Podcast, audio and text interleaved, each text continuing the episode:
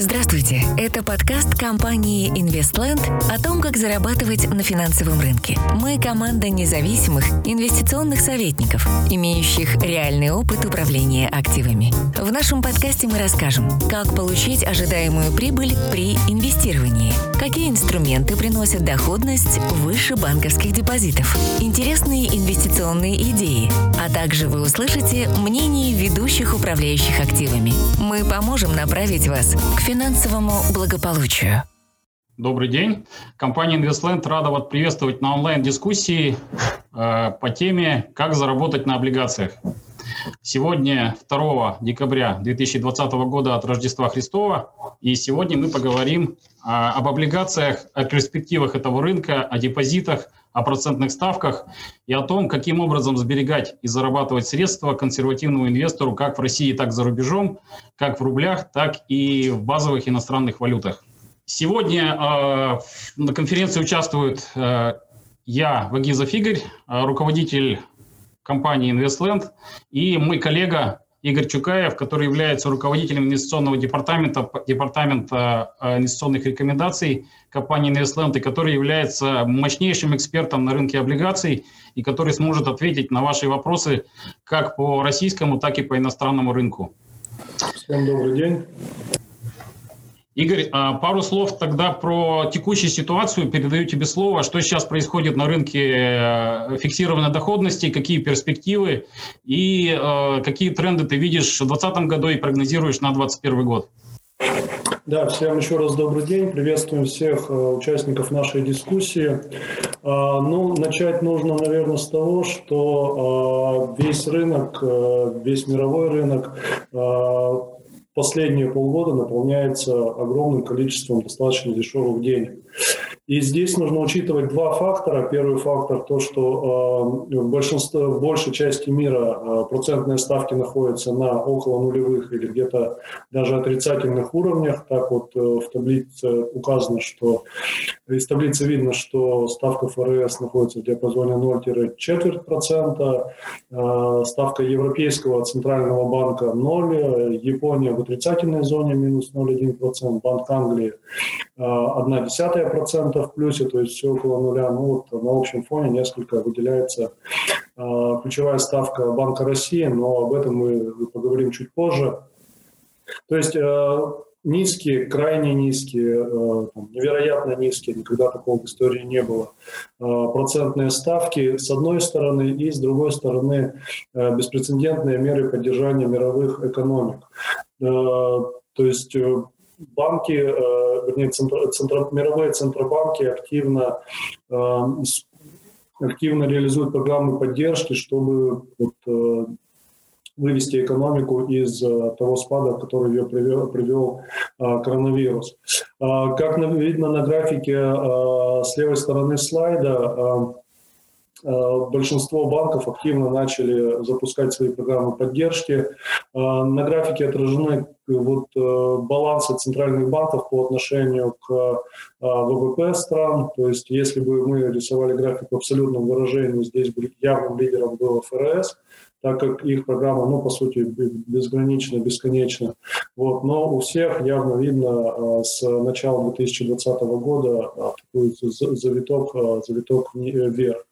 И мы предполагаем, что такая картинка нулевых ставок и глобальной поддержки, глобального вливания ликвидности в мировую экономику сохранится, как минимум, в ближайшие 2 года.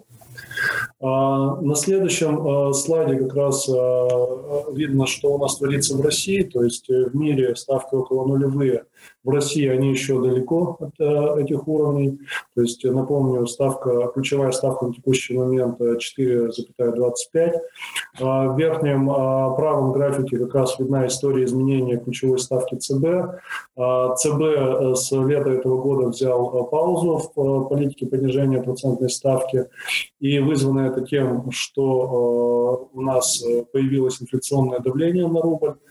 Но этот сезонный фактор есть вполне высокая вероятность, что инфляция, как это обычно бывает в начале года, потихоньку начнет снижаться, и Центробанк в первом квартале, скорее всего, вернется к политике смягчения кредитно-денежной политики, то есть политике понижения процентной ставки.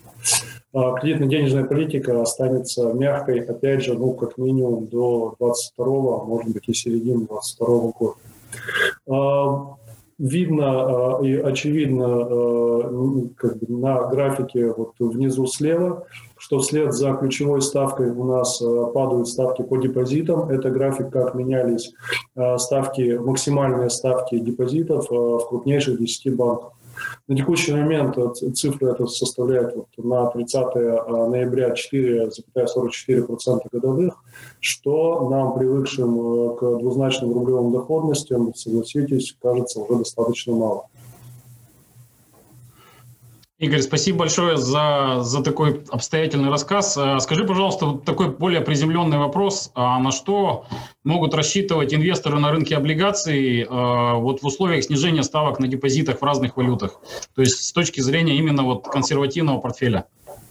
Здесь нужно разделить две истории. То есть одна – это валютное вложение.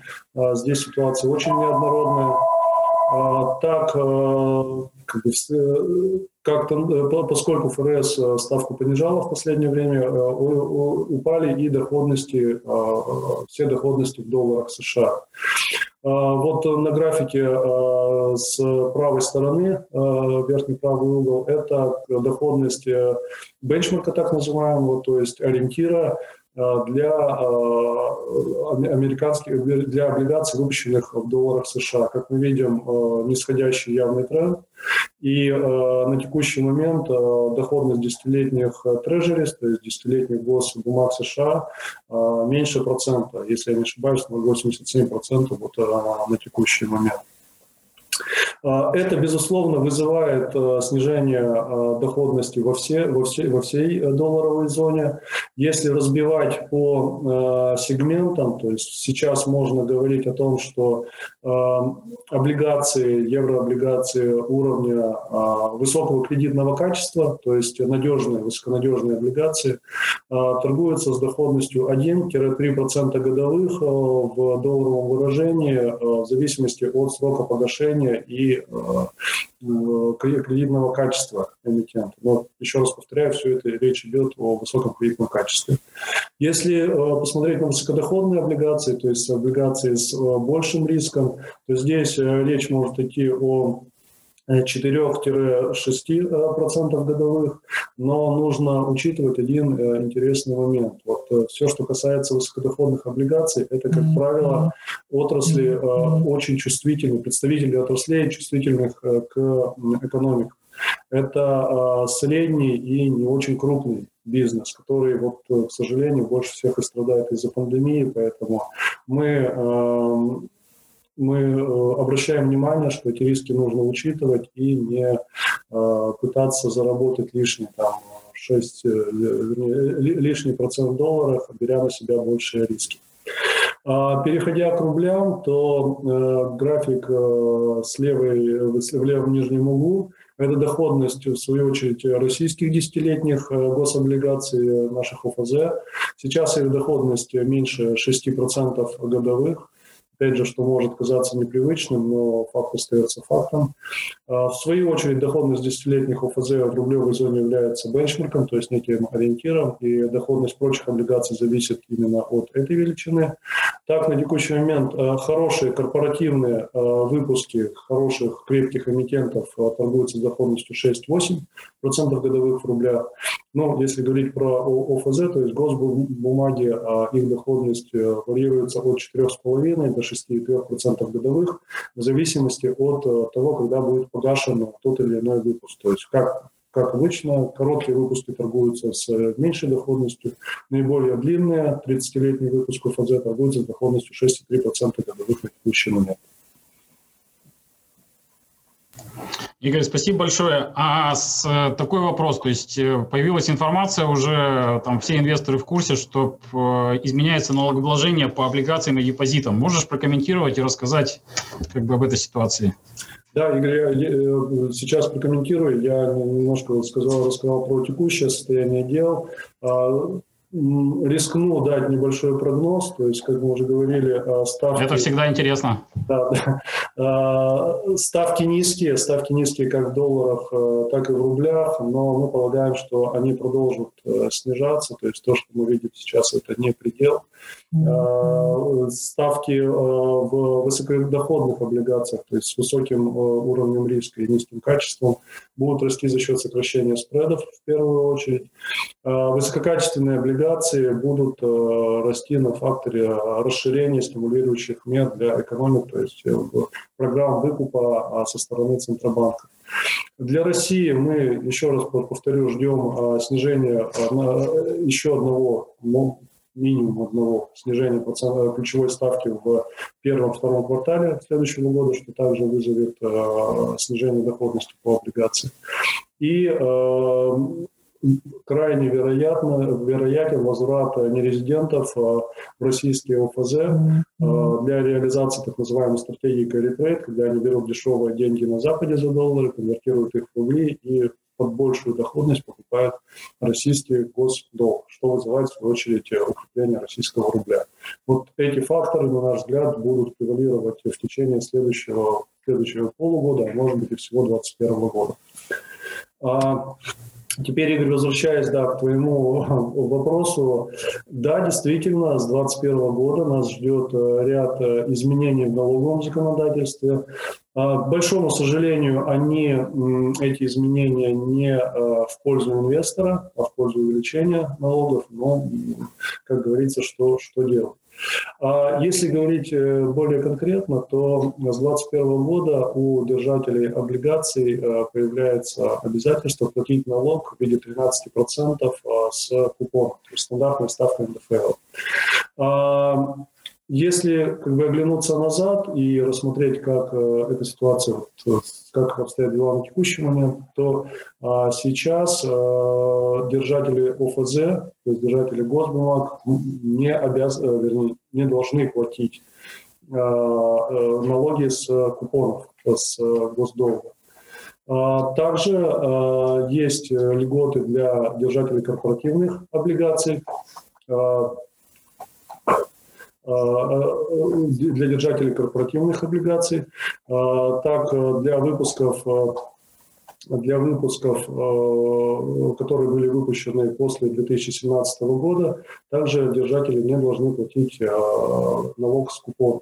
Так вот, все эти льготы с 2021 года отменяются, и, собственно, мы все становимся полноценными налогоплательщиками. Важный момент, что в такую же ситуацию попадают держатели депозитов. Может быть, кто-то не слышал, но вот сейчас озвучим, что с процентов по депозитам также нужно будет платить налог. И здесь держателям облигаций будет несколько более удобно, потому что за них налоги платят, рассчитывает, как правило, брокер. Брокер является обязательным налоговым агентом. А в банке, то есть банки будут отправлять информацию в налоговую, налоговая будет рассчитывать и начислять налоги налогоплательщику, соответственно, налогоплательщик сам вынужден будет заплатить в конце года налог. Здесь держатели облигаций в несколько более удобном, так скажем, положении. Игорь, спасибо большое. И исходя из этого большого количества цифр, все-таки посоветуй, пожалуйста, куда податься частному инвестору, которого не устраивают ставки депозитов в банках, но который не готов инвестировать в рискованные инструменты, в акции, в производные. Вот последовательность действий, что ты посоветуешь? Первое, то есть у нас, у любого частного инвестора есть несколько путей. Первый путь, достаточно очевидный, это самостоятельно выйти на рынок, самостоятельно подобрать себе портфель, сориентироваться, сформировать его по тем ценам, по которым он считает нужным, и в дальнейшем отслеживать его, то, что называется мониторинг. То есть это хороший путь для тех, кто уверен в себе, уверен в своих знаниях, имеет достаточный опыт, он вполне логичен.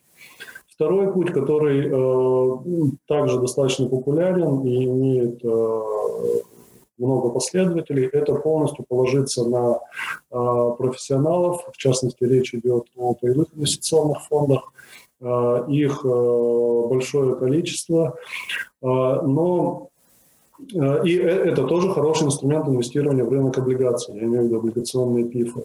Он бы был практически идеальным, потому что за вас действительно выбирает, мониторит ситуацию, выбирает облигации, покупает, продает, то есть делает все профессиональный управляющий, и все это было бы очень здорово, если бы не один момент, который несколько портит картинку.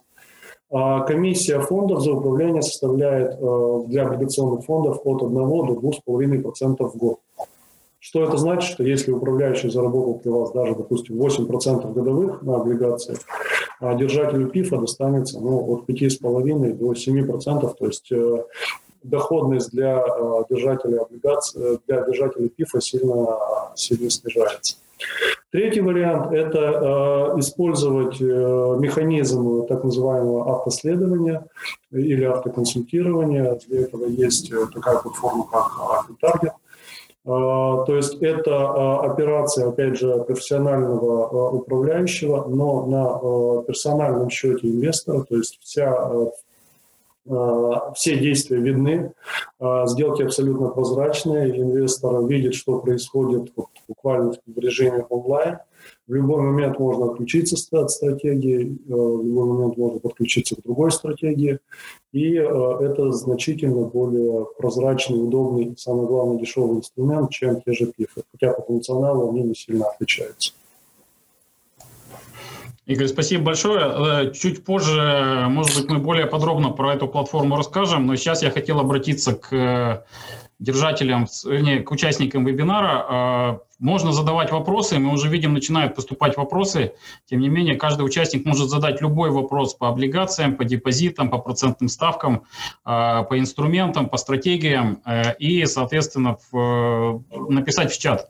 То есть после завершения нашей основной части мы обязательно ответим на вопросы, постараемся обстоятельно и объективно ответить на ваши пожелания и, соответственно, ответить на ваши вопросы и дать какие-то такие общие рекомендации. Вот. Игорь, а можешь тогда пару слов все-таки сказать про платформу автоследования FinTarget, да, и каким образом с ней работать, какая последовательность действий для инвесторов, которые не готовы самостоятельно заниматься и готовы передать деньги профессионалам, которые знают толк в рынке облигаций и могут обеспечить приемлемую необходимую доходность? Платформа была разработана специалистами компании БКС, то есть я уверен, что все знают про эту компанию. Платформа является платформой автоследования, лицензированной Центробанком и НАУФОР, то есть полный комплект документов, что называется, здесь есть в ней. Она позволяет как раз работать со счетами частных инвесторов, инвестиционным советником, каким является компания Investland, наша компания. В своем роде FinTarget можно называть магазином инвестиционных стратегий. На нем представлено много различных стратегий от инвестиционных советников, от разных управляющих.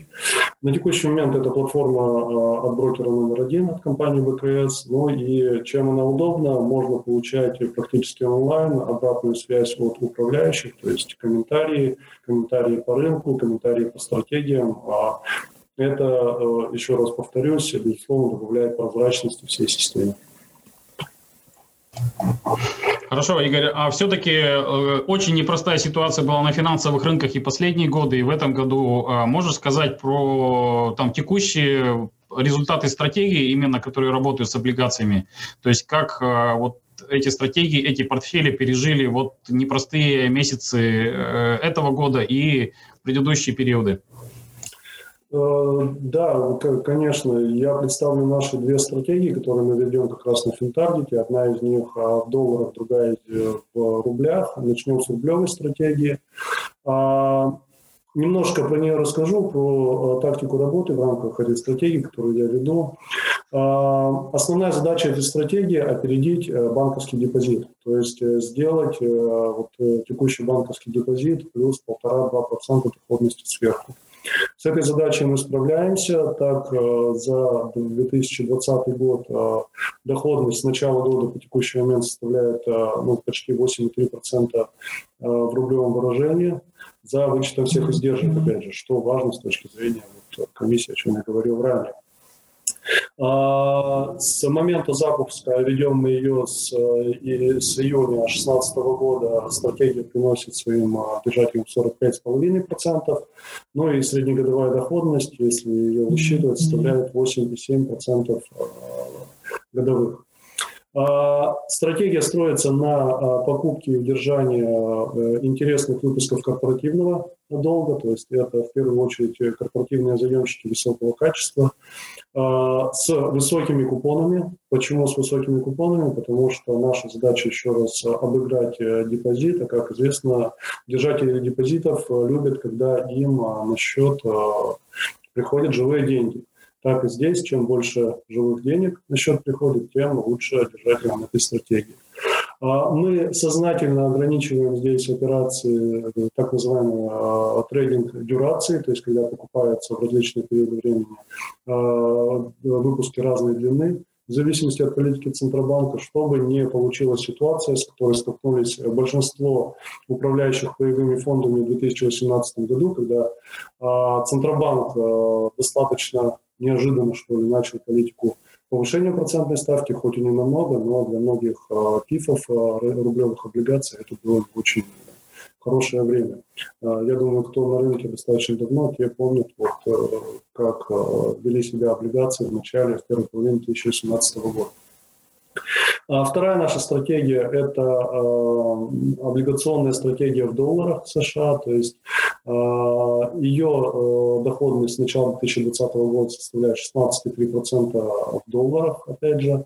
С момента запуска в начале 2019 года доходность 26,4%, то есть это 13% годовых за весь период управления в среднем. Здесь несколько другая тактика. В отличие от рублевой стратегии, мы в долларовой не берем отдельные выпуски, потому что видим их риск. Мы инвестируем через так называемые ETF или фонды облигаций.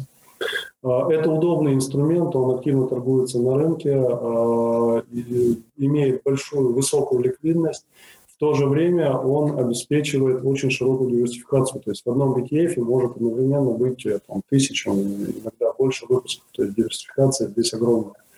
Это снижает риски. Ну и мы работаем с различного рода вот такими ETF-ами. Какие-то из них специализируются исключительно на высокодоходных облигациях, какие-то на облигациях развивающихся рынков, какие-то на высококачественных облигациях США, например. То есть наша работа заключается в том, чтобы в каждый период времени подбирать оптимальное сочетание этих ETF-ов различных, так скажем, направленностей.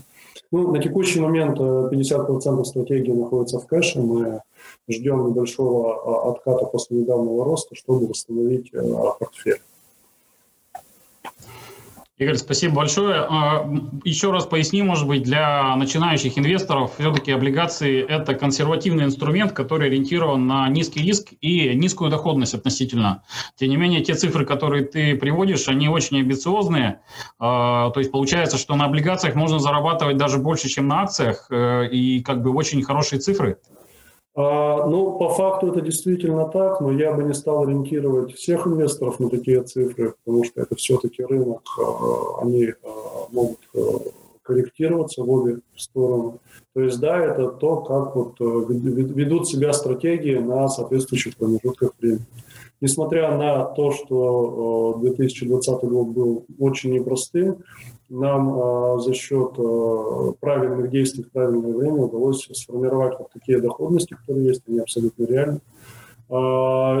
Мы не говорим о том, что получится вот ежегодно повторять такие результаты, но, тем не менее, на рынке облигаций, несмотря на то, что это консервативный инструмент, тоже можно достаточно неплохо зарабатывать. Отлично, Игорь, спасибо большое. Вот очень много стало поступать вопросов по всем каналам. Я тогда попрошу тебя там на какие-то вопросы ответить, наиболее интересные, которые могут быть интересны многим инвесторам.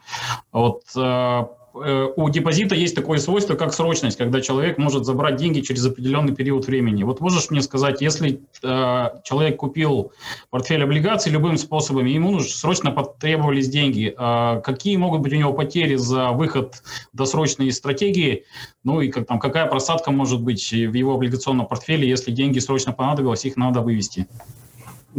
Спасибо за вопрос. Он хороший, что называется, прямо в корень. Ответ на него звучит следующим образом. Все зависит от того, как выглядит портфель облигаций. То есть его можно сформировать таким образом, чтобы можно было его продать в любой момент без каких-либо потерь, если он сформирован, так скажем, из коротких выпусков. Это, как правило, чуть меньшая доходность, но вот за повышенную ликвидность приходится платить чуть меньшую доходность. С другой стороны, если сформировать портфель из длинных облигаций с доходностью чуть повыше, то есть взять на себя риск, то да, в период, когда начинается какая-то турбулентность на рынке, облигации с более дальним сроком погашения ведут себя более волатильно, и можно получить какой-то убыток по ним, то есть выйти в минус. Но равнозначно и обратная ситуация, что мы купили длинные бумаги, произошло на рынке что-то позитивное или политика снижения процентных ставок опять же продолжилась, и мы заработаем купону дополнительную доходность. То есть здесь игра в обе стороны, так называемое двустороннее движение. Игорь, спасибо. Очень много вопросов, я их объединю в одну группу. Это сколько можно заработать на рынке облигаций на ближайший год-два, как в рублях, так и в валюте. Вот можешь сказать еще раз, ты про это говорил, но вот в данном случае про стратегии, которые ты ведешь, скажем, твоя целевая плановая доходность на ближайший год-два. Но исходя из того, что давайте начнем с рублей, да, исходя из того, что рублевая стратегия у нас, как я сказал, заточена на опережение банковского депозита на 1,5-2%, то есть вот, я думаю, в ближайшие, на текущий момент ставка депозита, средняя ставка депозита, вернее, максимальная ставка депозитов в 10 крупнейших банках 4,5, да, чуть-чуть меньше. Вот, то есть задача вот на перспективу следующих полугода это добиться доходности там, порядка 6-6,5, может быть, удастся 7% годовых показать. Дальше, если действительно наш прогноз сбывается и Центробанк продолжает снижать процентную ставку, соответственно, падают доходности, я думаю, на перспективе 2 лет средняя доходность в рублях составит порядка 6,5% годовых. Это вполне реальная цифра. Если говорить о долларах, там ситуация несколько более непредсказуемая, потому что надо смотреть, как будут себя вести отдельные ETF, отдельные фонды облигаций. Но наша целевая доходность здесь 5% годовых, я думаю, на горизонте 2 лет она тоже вполне достижима. Игорь, спасибо большое. Вот есть вопрос по платформе БКС. Я, с твоего позволения, тогда пару слов скажу и, наверное, отвечу на вопрос. Как построена... Сергей задает вопрос, каким образом построена платформа БКС, и что такое БКС, и в чем наша роль. То есть БКС является действительно площадкой. FinTarget платформа это является площадка, а БКС является гарантом сохранности ценных бумаг и денежных средств на счете клиента. Мы лишь являемся адвайзером, автором стратегии, которой подключается инвестор, если его устраивает целевое соотношение риска и доходности. Соответственно, это очень удобный инструмент, технологичный, современный и очень перспективный в будущем. Вот. И таким образом инвестор выбирает для себя портфель стратегии и не погружается в ежедневное управление своим портфелем, а выбирает тот набор инвестиционных стратегий, которые ему наиболее подходят и более предпочтительны. Соответственно, при выборе авторов стратегии, конечно, компании БКС и FinTarget очень щепетильно относятся к компаниям и адвайзерам, советникам, которые со своими стратегиями приходят, соответственно, проводят очень тщательный отбор, поэтому здесь для инвесторов риски минимальные с точки зрения возможных рисков. Есть агрессивные стратегии, есть консервативные стратегии, задача адвайзера не сделать сказочные какие-то доходности показать, а скорее показать тот результат, на который рассчитывает клиент и которые декларируются. Чем ближе результат будет к расчетному, тем более успешная стратегия. Игорь, еще вот вопрос, тоже я объединю их в одну... Секундочку. Еще один вопрос, я объединю их в одну группу. Это слово облигации и слово дефолт, они часто очень упоминаются вместе. Вот скажи, пожалуйста, первое, как избегать дефолтов, каким образом, что делать инвестору, если облигации из его портфеля объявили дефолт, эмитенты облигаций объявили дефолт. Ну и каким образом непосредственно ты с этим риском борешься в своих стратегиях? Но, отвечая на первый вопрос, к большому сожалению, если эмитент уже объявил дефолт, то держателю облигаций что-то делать уже поздно. Да, можно подавать в суд, становиться в очередь кредиторов, как показывает практика, это долго, достаточно муторно и не факт, что что-то получится. То есть главная рекомендация здесь – не допускать ситуации, когда в портфеле появляется дефолтная облигация. Как это делать? Ну, во-первых, внимательно выбирать эмитентов, то есть не гнаться за доходностью, а смотреть в первую очередь на качество.